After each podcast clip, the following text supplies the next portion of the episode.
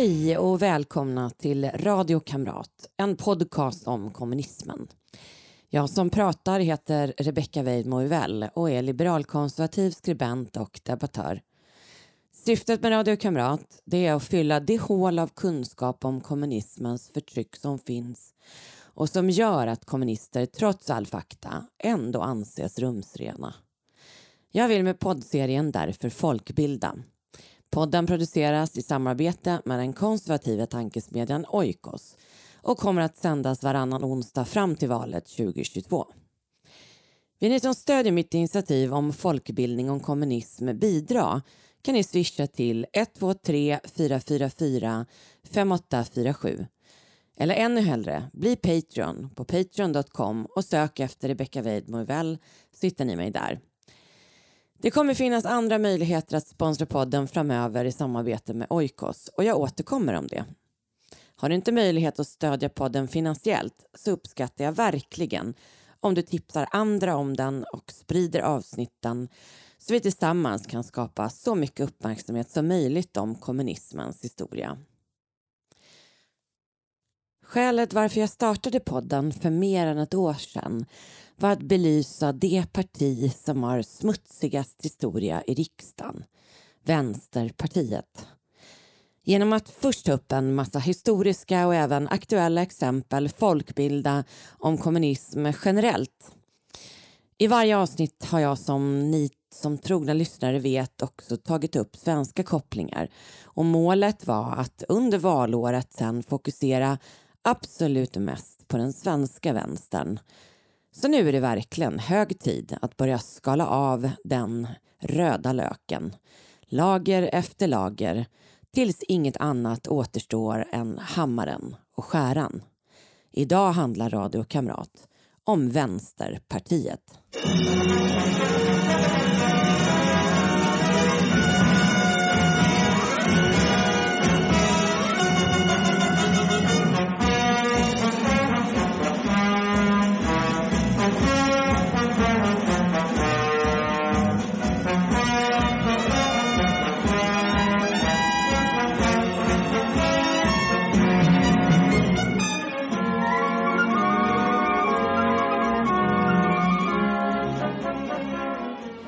Förra veckan var det internationella kvinnodagen som uppmärksammades den 18 mars varje år. Framförallt av vänstern och det finns ett skäl till det. Det var nämligen Stalin och Lenin som 1921 instiftade dagen för att hylla inte bara kvinnor utan särskilt kvinnliga bolsjeviker i februarirevolutionen 1917. En dag för och av kommunister alltså. Vänsterpartiet demonstrerade som alltid i Stockholm. Dagen efter publicerade olika personer bilder från tåget där man både kunde se en man i sovjetiska Röda arméns uniform och fanor med hammaren och skäran. Samtidigt som Putins bomber dödar ukrainska soldater och civila för att skapa ett slags Sovjet 2.0 hyllas Sovjet av vänsterpartister. I det läget vi har nu i världen, som kommer leda till en återgång till kalla kriget med stor sannolikhet, med ett isolerat Ryssland och en militär upprustning i hela väst. Oavsett om Ryssland tar Ukraina och Vitryssland i ett syfte att bygga ett nytt slags Sovjet eller dra sig tillbaka, kommer Ryssland vara mycket isolerat för lång tid. Sovjetunionen och Vänsterpartiet hade nära band fram till 1989. Det här visar med önskvärd tydlighet just det som är poddens hela syfte. Vänsterpartiet är landets smutsigaste parti och deras byk måste tvättas öppet. Det har varit prat om ett annat partis historia sedan 2006. Inte ett ord om VS och det måste ändras. Detta är det första av flera avsnitt som alla kommer borra djupt i Vänsterpartiets alla gånger de stått på fel sida historien. De lyckades med konststycket att upprepa detta nyligen när de som enda parti röstade nej till att skicka vapen till Ukraina och när deras parlamentariker Malin Björk strax därefter röstade nej till att fördöma invasionen i parlamentet.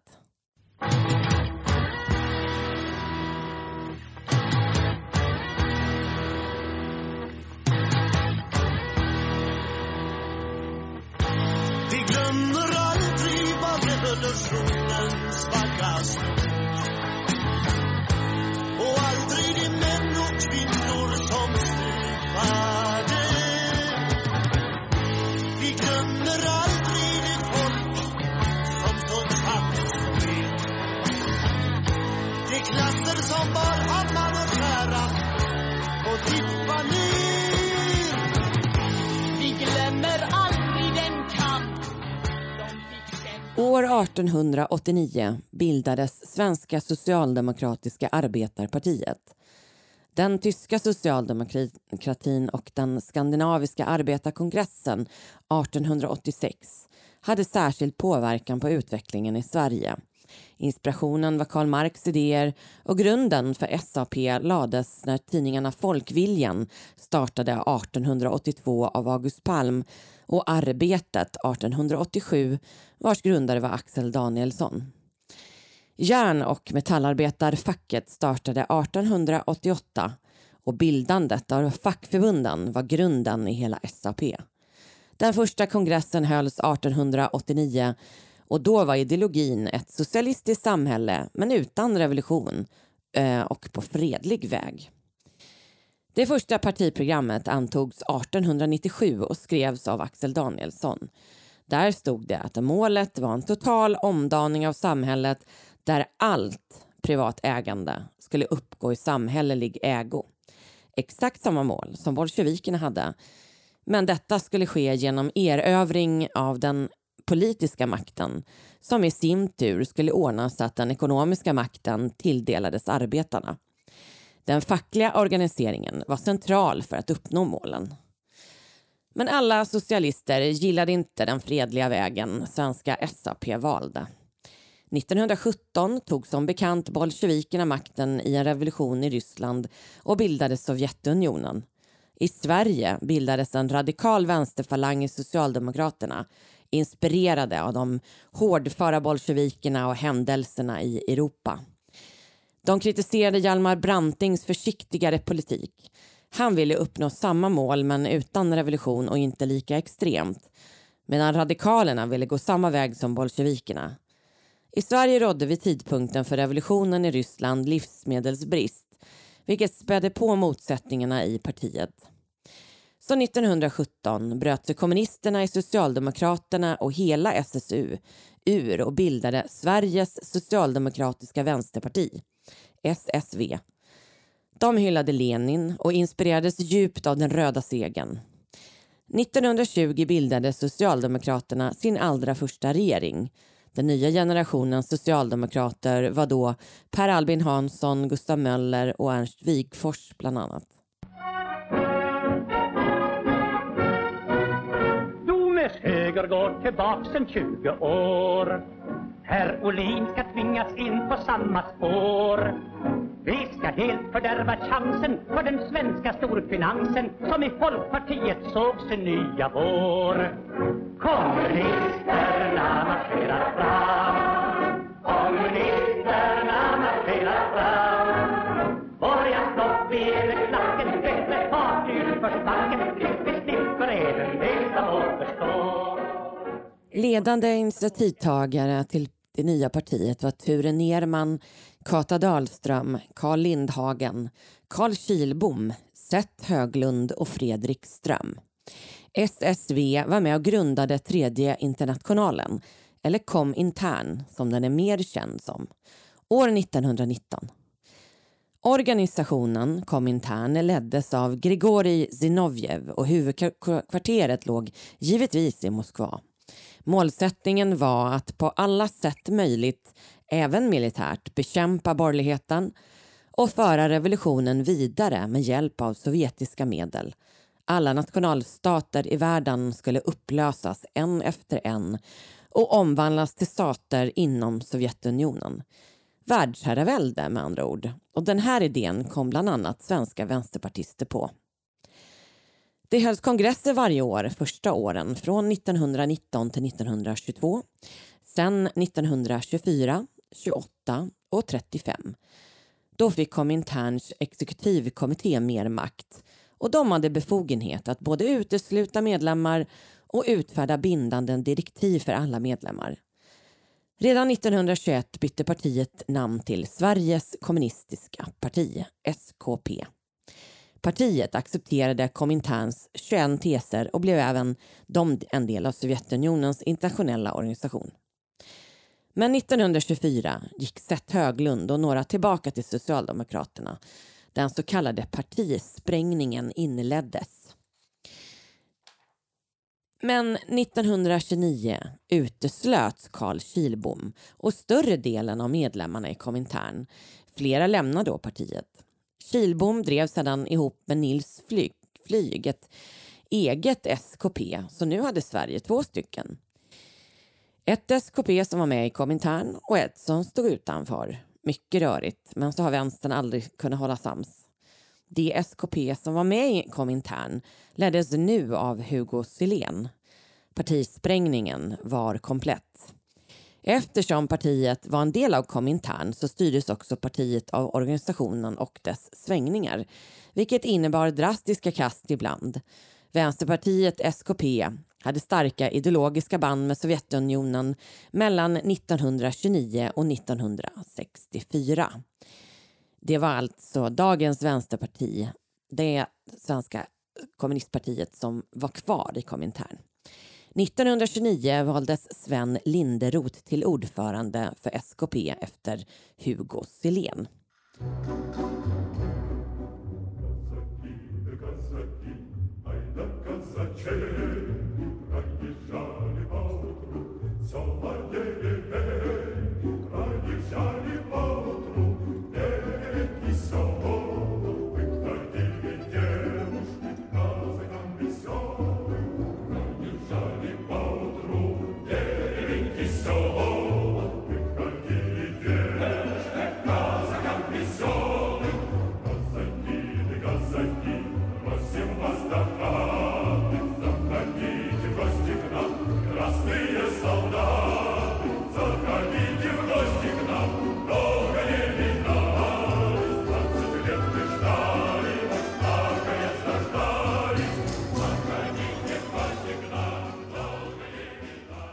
Sven Linderot föddes 1889 i Skedevi församling i Östergötland till föräldrar som var statare.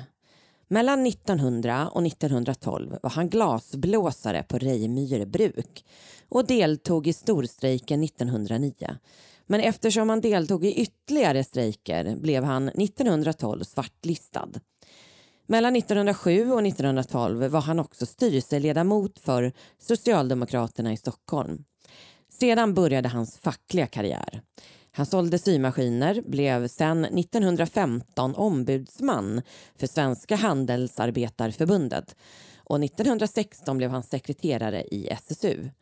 Han följde sedan med kommunisterna vid brytningen och bildandet av Sveriges kommunistiska parti, fast han blev ordförande i ungdomsförbundet då. Från 1923 var han journalist för partiets tidning Flamman och från 1925 chefredaktör. Ordförande för SKP blev han 1929 och satt till 1951. I riksdagen satt han mellan 1939 och 49 och han ledde partiet under hela Stalin-eran och var och förblev en stor beundrare. Han skrev bland annat om den tredje Moskvarättegången när Stalin rensade ut fiender i partiet att känslan av avsky mot dessa förbrytare stegrades då man åhörde deras muntliga bekännelser. Samtidigt fick man också en känsla av stor tacksamhet och beundran gentemot de rättsinstanser och övriga sovjetorgan som genom sin plikttrogenhet, vaksamhet och järnhårda beslutsamhet genomfört denna nödvändiga upprensning med Sovjetlandets, världsproletariatets och socialismens fiender. På rättegången dömdes Linderots gamla kompisar, Bukharin och Zinovjev och avrättades sedan. Det var under Linderots ledning som SKP både röstade för Molotov-Ribbentrop-pakten, var för invasionen av Norge och emot svensk hjälp till våra finska vänner under finska vinterkriget när Stalin invaderade Finland men misslyckades. Från 1935 hade han flera uppdrag för sovjetiska Komintern. Han dog 1956, 66 år gammal.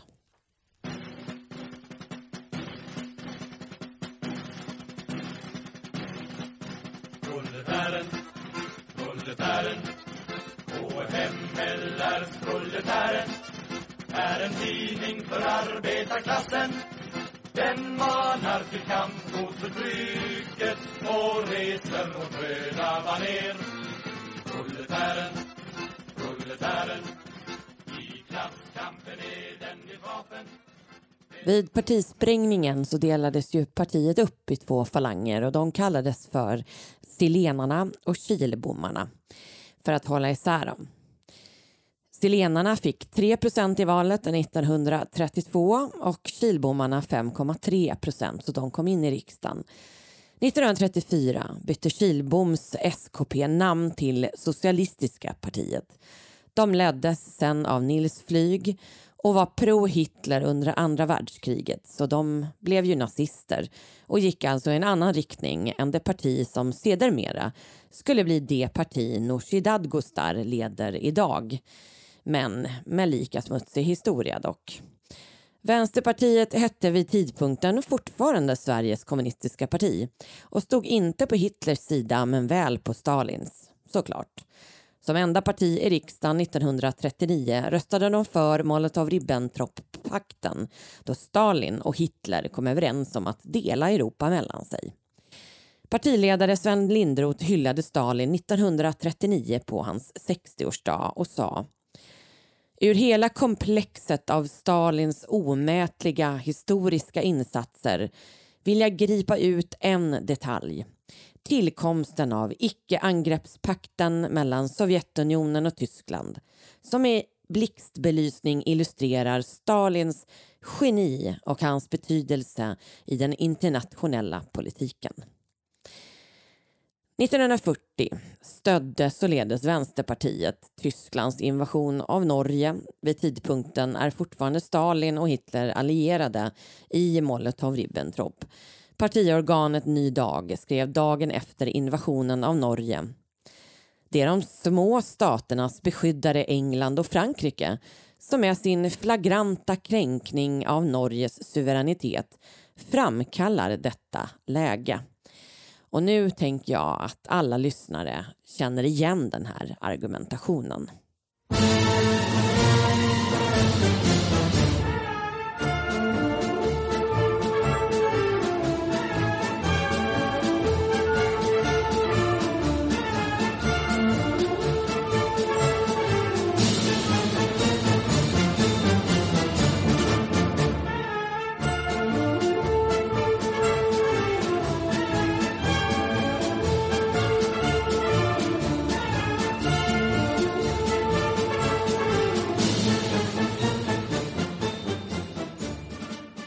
–– 1941 sprack dock Molotov-Ribbentrop och SKP försvarade Sovjets invasion av Baltikum och Finland.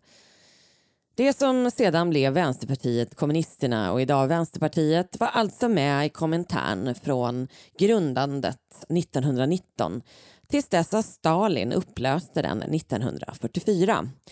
Det är deras historia. De var inte bara en del av Sovjetunionens kommunistparti under Komintern-tiden dock. De tog pengar från dem fram till järnridån föll 1989. Och de tyckte att Stalin hade rätt i att invadera våra grannländer och ta vårt brödrafolk Finland och förslava även deras befolkning, så som de förslavade hela Baltikum och Tjeckoslovakien, Ukraina, DDR och alla andra stater som ingick i Sovjetunionen sen. 1944 i valet fick SKP ett av sina historiskt bästa resultat med hela 10,3% och leddes då av Sven Linderot. Framgången förklaras delvis med att Sovjet bytt sida och hjälpte de allierade att kriga mot Hitler. Ett krig de ju vann sen 8 maj 1945. Komintern upplöstes 1944 av Stalin och Sveriges kommunistiska parti behövde därför utveckla fler egna program nu när de var självständiga, åtminstone mer självständiga. Partiet fokuserade därför mer och mer på arbetarrörelsen. Och 1945 ledde partiet metallarbetarstrejken som omfattade 120 000 personer. Relationerna med Socialdemokraterna tinade något och partierna kom lite närmare varandra. SKP strök proletariatets diktatur från partiprogrammet och man ställde sig även bakom Socialdemokraternas efterkrigsprogram. Programmet hade 3 delar: full sysselsättning, rättvis fördelning och höjd levnadsstandard samt större effektivitet och mer demokrati i näringslivet. Med demokrati menar alltid Socialdemokraternas socialism. Partiledare Linderot var dock inte odelat positiv och kallade även programmet för illusionsmakeri och skugghalshuggning av kapitalismen. SKP började också förespråka en enad arbetarrörelse. Medlemsavtalet ökade 1946 från 21 000 medlemmar till hela 48 000. Fram till 1964 var det Moskvas åsikter som Vänsterpartiet hade. De var inte särskilt självständiga och var i själva verket en förlängning av sovjetiska kommunistpartiet i mångt och mycket. SKP byggde sedan de lyckades organisera fackförbund och strejker på organisering av arbetarna. När Tage Erlander blev partiledare för Socialdemokraten uttalade han att slaget mot kommunisterna skulle ske på arbetsplatserna. Och då minskade SKPs inflytande där successivt. 1950-talet blev årtiondet då Vänsterpartiet minskade. Och 1951 blev Hilding Hagberg partiledare.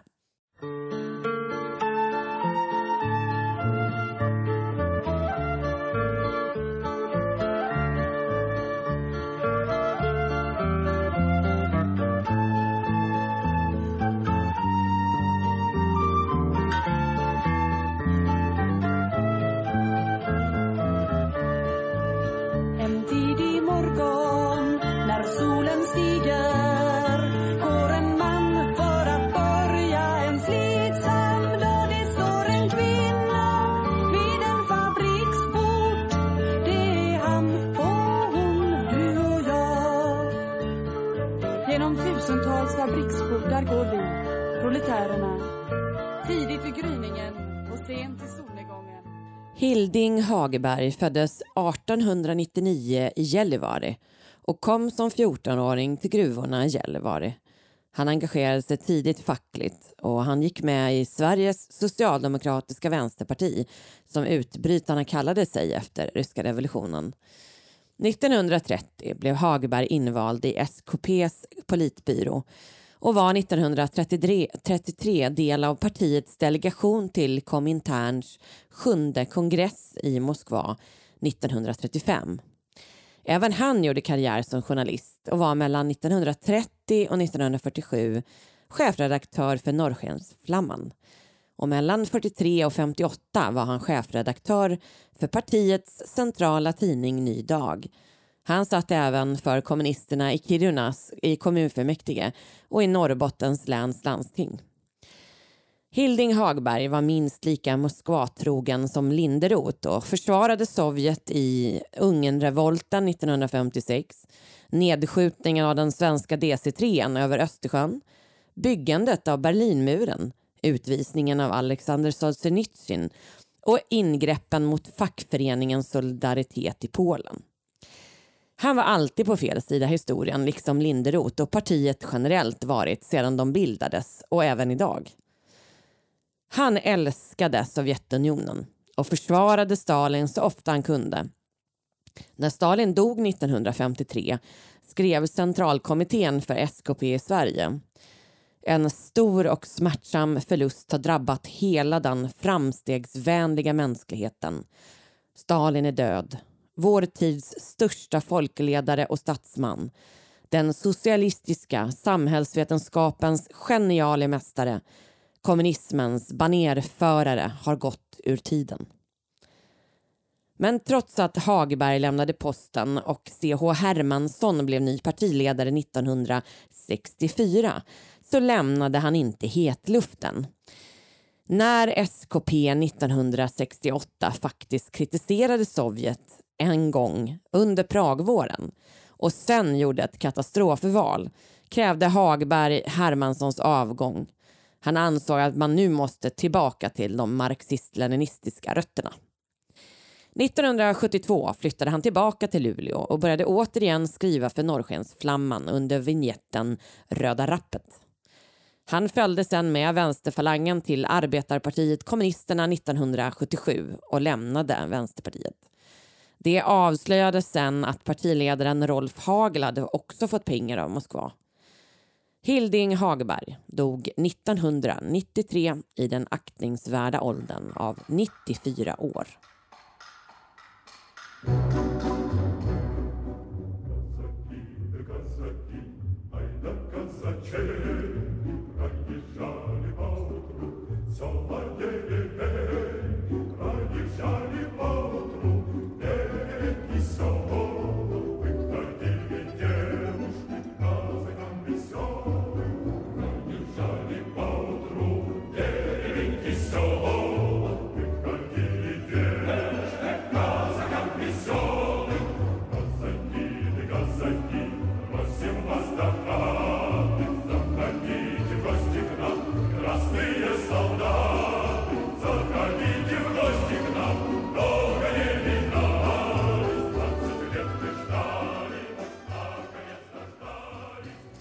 –– 1956 ville Sovjet själva städa bort Stalinkulten som byggts upp. De nya ledarna gillade inte det.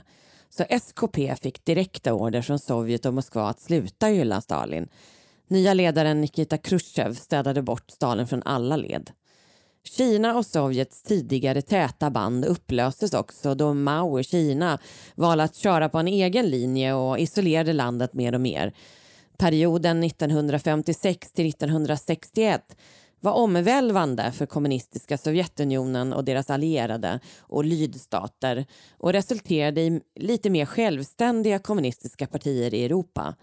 I SKP betraktades partiledaren Hilding Hagberg som en traditionalist. Nya generationens medlemmar, som leddes av Carl-Henrik Hermansson, krävde förnyelse. Hagbergs närmande till Socialdemokraterna ledde dock till flera slitningar inom Vänsterpartiet. En av vänsterfalangens största, Seth Persson, var borgarråd i Stockholm fram till 1950 och medlem i deras partistyrelse. Han förespråkade en hårdare linje men vann inte på kongressen och bildade därför ett eget nytt parti, Sveriges kommunistiska arbetarförbund, som var marxist-leninistiskt.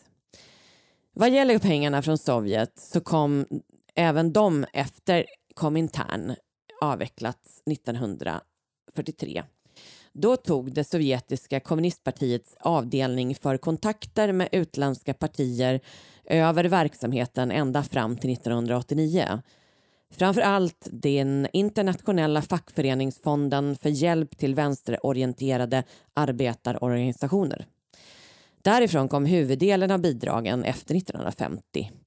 Minst $563 miljoner har betalats ut från Sovjet till kommunistpartier världen över fram till järnridåns fall. Praktiskt gick det till så att någon med framträdande partifunktion reste till Moskva eller gick till ambassaden i Stockholm och skrev på ett kvitto. Sen fördes pengar över på olika sätt, från början via kurirer och sen via KGB. Vanligtvis kände bara ett par personer till transaktionerna. Medlemmarna informerades inte. Partiet kunde till och med lura medlemmar på pengar, ibland genom att de privat betalade resor till Sovjet som redan var finansierade. Även saker som sättmaskiner och tryckpressar var vanliga gåvor för att främja kommunismen i andra länder. Ledande partikamrater och förtjänta aktivister man ville belöna fick också gratis resor till Sovjet. Vänsterpartiet fick från 1950 varje år bidrag från Sovjet på mellan $20,000 och $70,000. 1963-64 fick de $150,000. När bidragen slutade komma 1964 fick de ändå stöd via NAFTA-syndikatet och de affärer de startade ihop med Stalin en gång i tiden. Huset deras partihögkvarter ligger på Kungsgatan 84 köptes med dessa intäkter. De har fortfarande sitt högkvarter där. Jag kommer ha ett helt eget avsnitt som bygger på Fredrik Malms bok Nafta syndikat. 1964 valdes så C.H. Hermansson till ny partiledare efter Hilding Hagberg och förnyarna vann.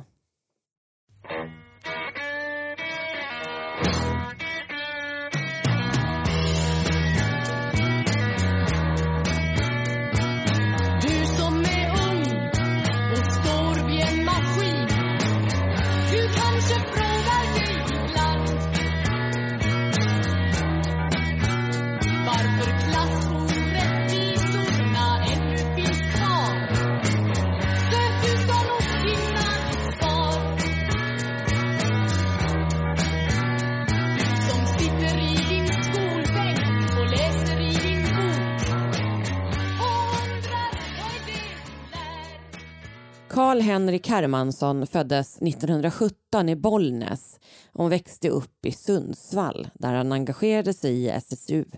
Han har själv beskrivit hur händelserna i Ådalen där SKP var engagerade i strejken väckte hans politiska engagemang. Han flyttade till Stockholm för att studera och gick där med i den maoistiska föreningen Klarté. Detta gjorde att han blev utesluten ur SSU och gick istället med i SKP. 1941 anställdes han av Ny Dag och mellan 1959 och 1964 var han dess chefredaktör. C.H. Hermansson var inte lika hårdnackat maskalojal som sina två företrädare och ville att partiet skulle bli mer självständigt. Han ville också att man skulle samarbeta bredare internationellt, inte bara med uttalat kommunistiska grupper. Men trots att han 1968 tog avstånd från Pragvåren och invasionen skickade VPK-delegater till kommunistiska partiet i Tjeckoslovakiens partikongress bara 2 år senare. Det som Hermansson höll på med kan väl mer liknas med PR. Officiellt skulle man fjärma sig från Sovjet, men inofficiellt behölls kontakterna och bidragen. Han sa 27 januari 1981 i radioprogrammet Apropå: "Här handlar det ju inte heller om att man ska sitta i ett litet land uppe i Norden och moralisera över utvecklingen i andra länder och säga att det där är bra, det där är dåligt. Man kan inte göra det. Det är därför att det skulle vara att tillämpa så att säga svenska fördomar och svenska föreställningar på utvecklingen i hela världen. Det vore helt orimligt. Det är ju dock så att det pågår en politisk kamp i världen. Imperialismens krafter väjer inte för ett tredje världskrig. Och det är oerhört viktigt att se till att man är placerad i rätt kraftfält i den kampen." När Stalin gick bort innan Hermansson själv var partiledare höll han på Medborgarhuset den 9 mars 1953 ett storslaget hyllningstal till den bortgångne diktatorn. Stalin är en av hela den mänskliga historiens största personligheter. Marxismen, den lära som Stalin behärskade med sådant mästerskap och som han vidareutvecklade till ett nytt och högre plan, förnekar ingalunda de stora personligheternas roll för historiens utveckling.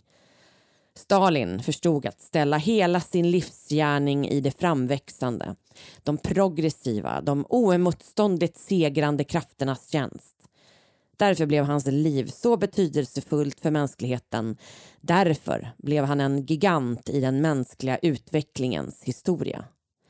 Att vara kommunist, det är att ha Lenin och Stalin som föredöme.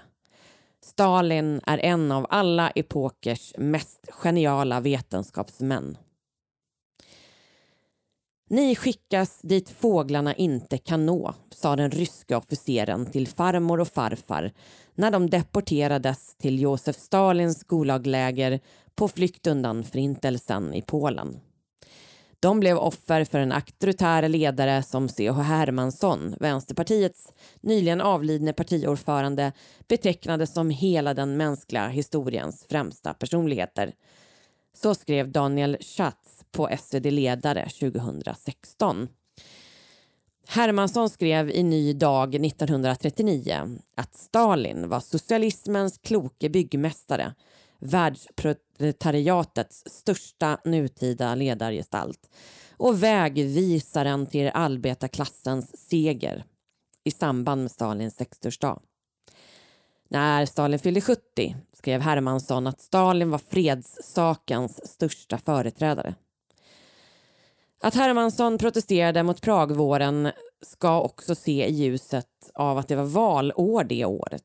Jättemånga väljare protesterade mot invasionen av Tjeckoslovakien, och skulle kommunisterna hålla sig kvar i riksdagen var det nog nödvändigt att vända kappan just då. Senare i livet efterklok kallade han talet och hyllandet för okunnigt och dumt. Oklart om det också var populism.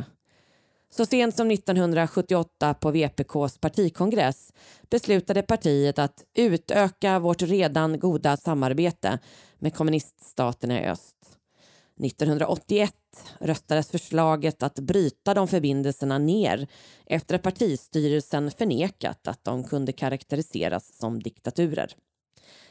Först efter att järnridån föll 1989 tog man bort ordet kommunist från partinamnet.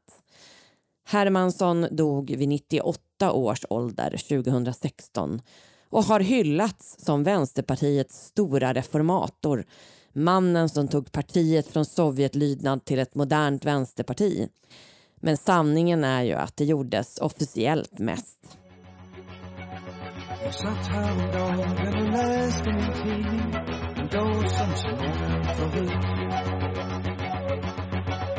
Och jag tänkte på alla de drömmar man drömt, som en efter en tog slut.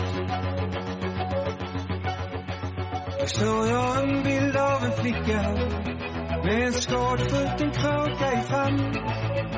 Hon springer iväg genom skogen så fort som hon någonsin kan. Under 60-talet startade Vänsterpartiet under C.O. Hermanssons ledning flera frontorganisationer, Sovjet-style, för att indirekt kunna påverka och verka för Sovjetunionen och dess satellitstater, som Svenska fredskommittén, Förbundet Sverige DDR och Förbundet Sverige Sovjetunionen. De placerade en sosse som ordförande men styrde organisationen och kontakten mellan länderna. 1961 startade de en resebyrå, Folkturist, som specialiserade sig på resor till öststaterna. De gick sedermera ironiskt nog i konkurs för att de gjorde för lite vinst. 1964 fick de pengar från bolaget Svensk Sovjetfilm och köpte sin kursgård Synninge i Norrtälje. 1968, vänsterns paradår, när man skulle kunna tro att VPK gjorde ett bra val, men icke. De fick bara 3%, sitt sämsta någonsin. Man tror att det beror på att många ledande vänsterpartister öppet tog ställning för Sovjets invadering av Tjeckoslovakien, Pragvåren, och även om just C.O. Hermansson tog avstånd öppet. Vietnamkriget skapade en vänsterradikalisering bland ungdomar och studenter runt om i hela västvärlden, men VPK hade inte lyckats kapitalisera på det riktigt, utan det var nästan tvärtom. Olof Palme hade däremot sett möjligheterna. Och med den nya synen på vänstern att så länge ungdomar var vänster så var det bra. Partimedlemmar i Socialdemokraterna kunde de bli sedan. Vill ni veta mer om hur sossarna byggde sitt parti med hjälp av detta och hela Vietnamrörelsen rekommenderar jag er att lyssna på de avsnitt som redan publicerats om just svenska Vietnamrörelserna, FNL-grupperna, avsnitt 17. Splittringen inom VPK ledde till att traditionalisterna i vänsterfalangen som hyllade Stalin och Mao öppet bildade sedan 1967 ett eget parti, KFML, Kommunistiska förbundet Marxist-Leninisterna. Senare kallade de sig KPMLR, Kommunistiska partiet Marxist-Leninisterna Revolutionärerna. Idag heter de Sveriges kommunistiska parti. 1977 kom ännu en splittring som ledde till att de Moskvatrogna som fanns kvar bröt sig loss och bildade Arbetarpartiet Kommunisterna, som inte kom in i riksdagen det valet. Men att VPK splittrades ska inte på något sätt tolkas som att de som var kvar var emot planekonomi och Sovjet. Tvärtom. Det fanns en intern enighet att Sovjet var bra. En motvikt mot imperialismen och USA ansåg man, och mot kapitalismen. Målet var fortfarande att införa planekonomi i Sverige. 1975 valdes Lars Werner till partiledare. Han sågs som en kompromisskandidat, men valet av honom lyckades ändå inte stoppa splittringen 2 år senare.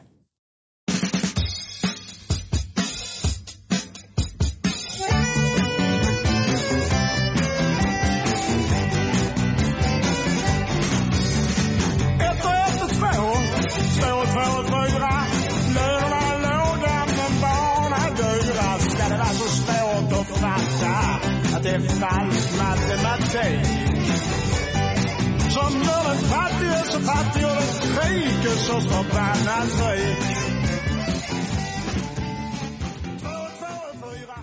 För 1977 ökade kontakterna med östländerna igen, i synnerhet Sovjetunionens kommunistiska parti, trots att man officiellt kunde kritisera saker som invasionen av Afghanistan till exempel, så fick man inofficiellt bidrag.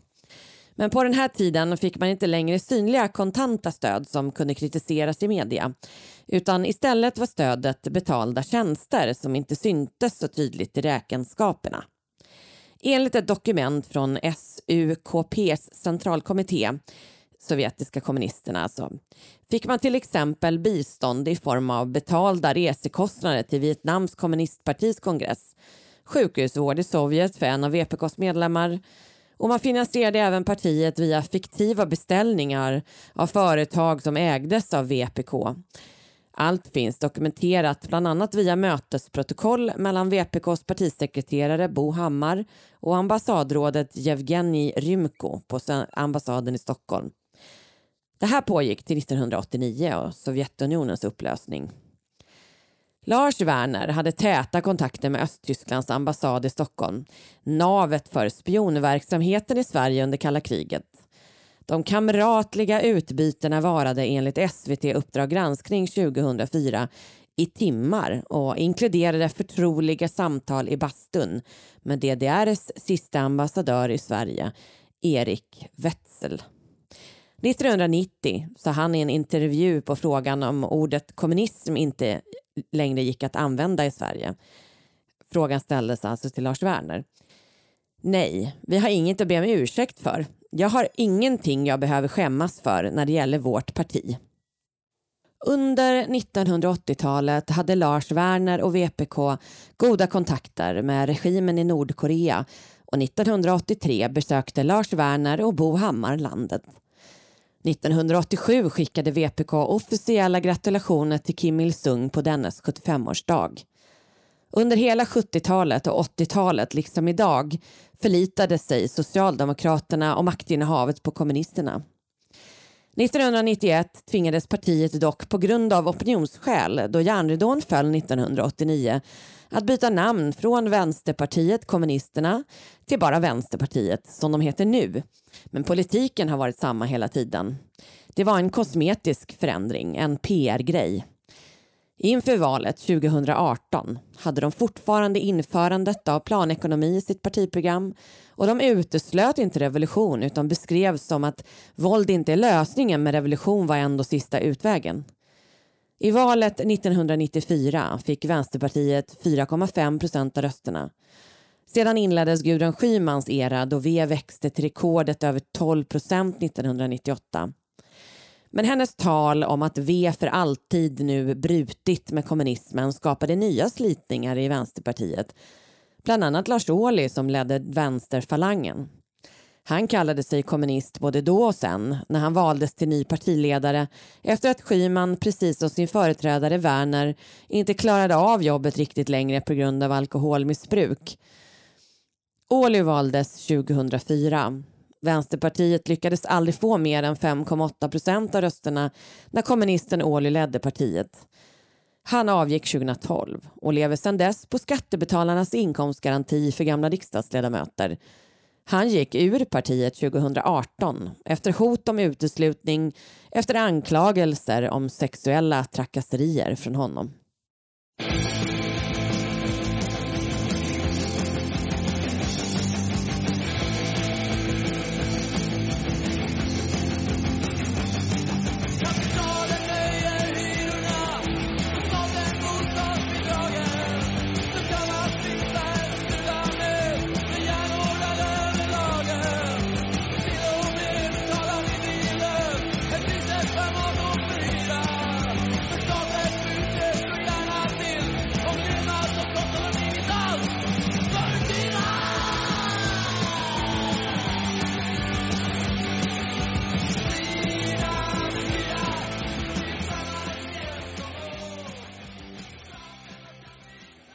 Både Lars Ohly och Jonas Sjöstedt, som tog över 2012, gick med i Vänsterpartiet Kommunisterna på 70-talet. De var aktiva medlemmar när man tog pengar av Sovjetunionen, skickade grattis till Nordkorea och berömde DDRs Erich Honecker. Både Ohly och Sjöstedt var kommunister. Att sluta se kalla det är irrelevant. Jonas Sjöstedt visade vad sympatierna låg genom partibiståndet. Nooshi Dadgostar är den första partiledaren som inte gick med i Vänsterpartiet när de fick pengar av Sovjet, för hon är för ung. 75-100 miljoner kronor slussas varje år via Sida och till partierna för internationellt utvecklingsarbete. Vänsterpartiet har valt under båda deras ledning att stötta det kolumbianska kommunistpartiet PCC, ett marxist-leninistiskt parti. Även terrorklassade kommunistgruppen DFLP, som är palestinier, har fått pengar regelbundet. På Filippinerna har kommunistpartiet, som är revolutionära, också fått miljoner.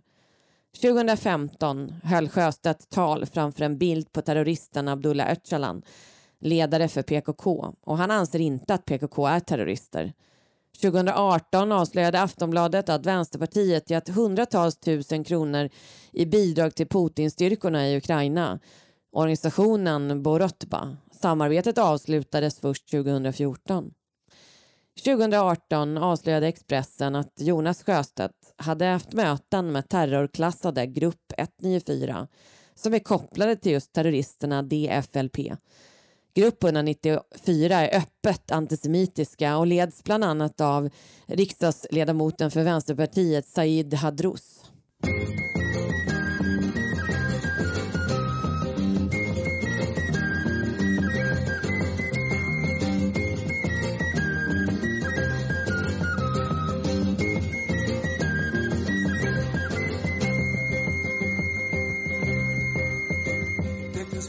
Som jag konstar och grundsprång för dem som har makten.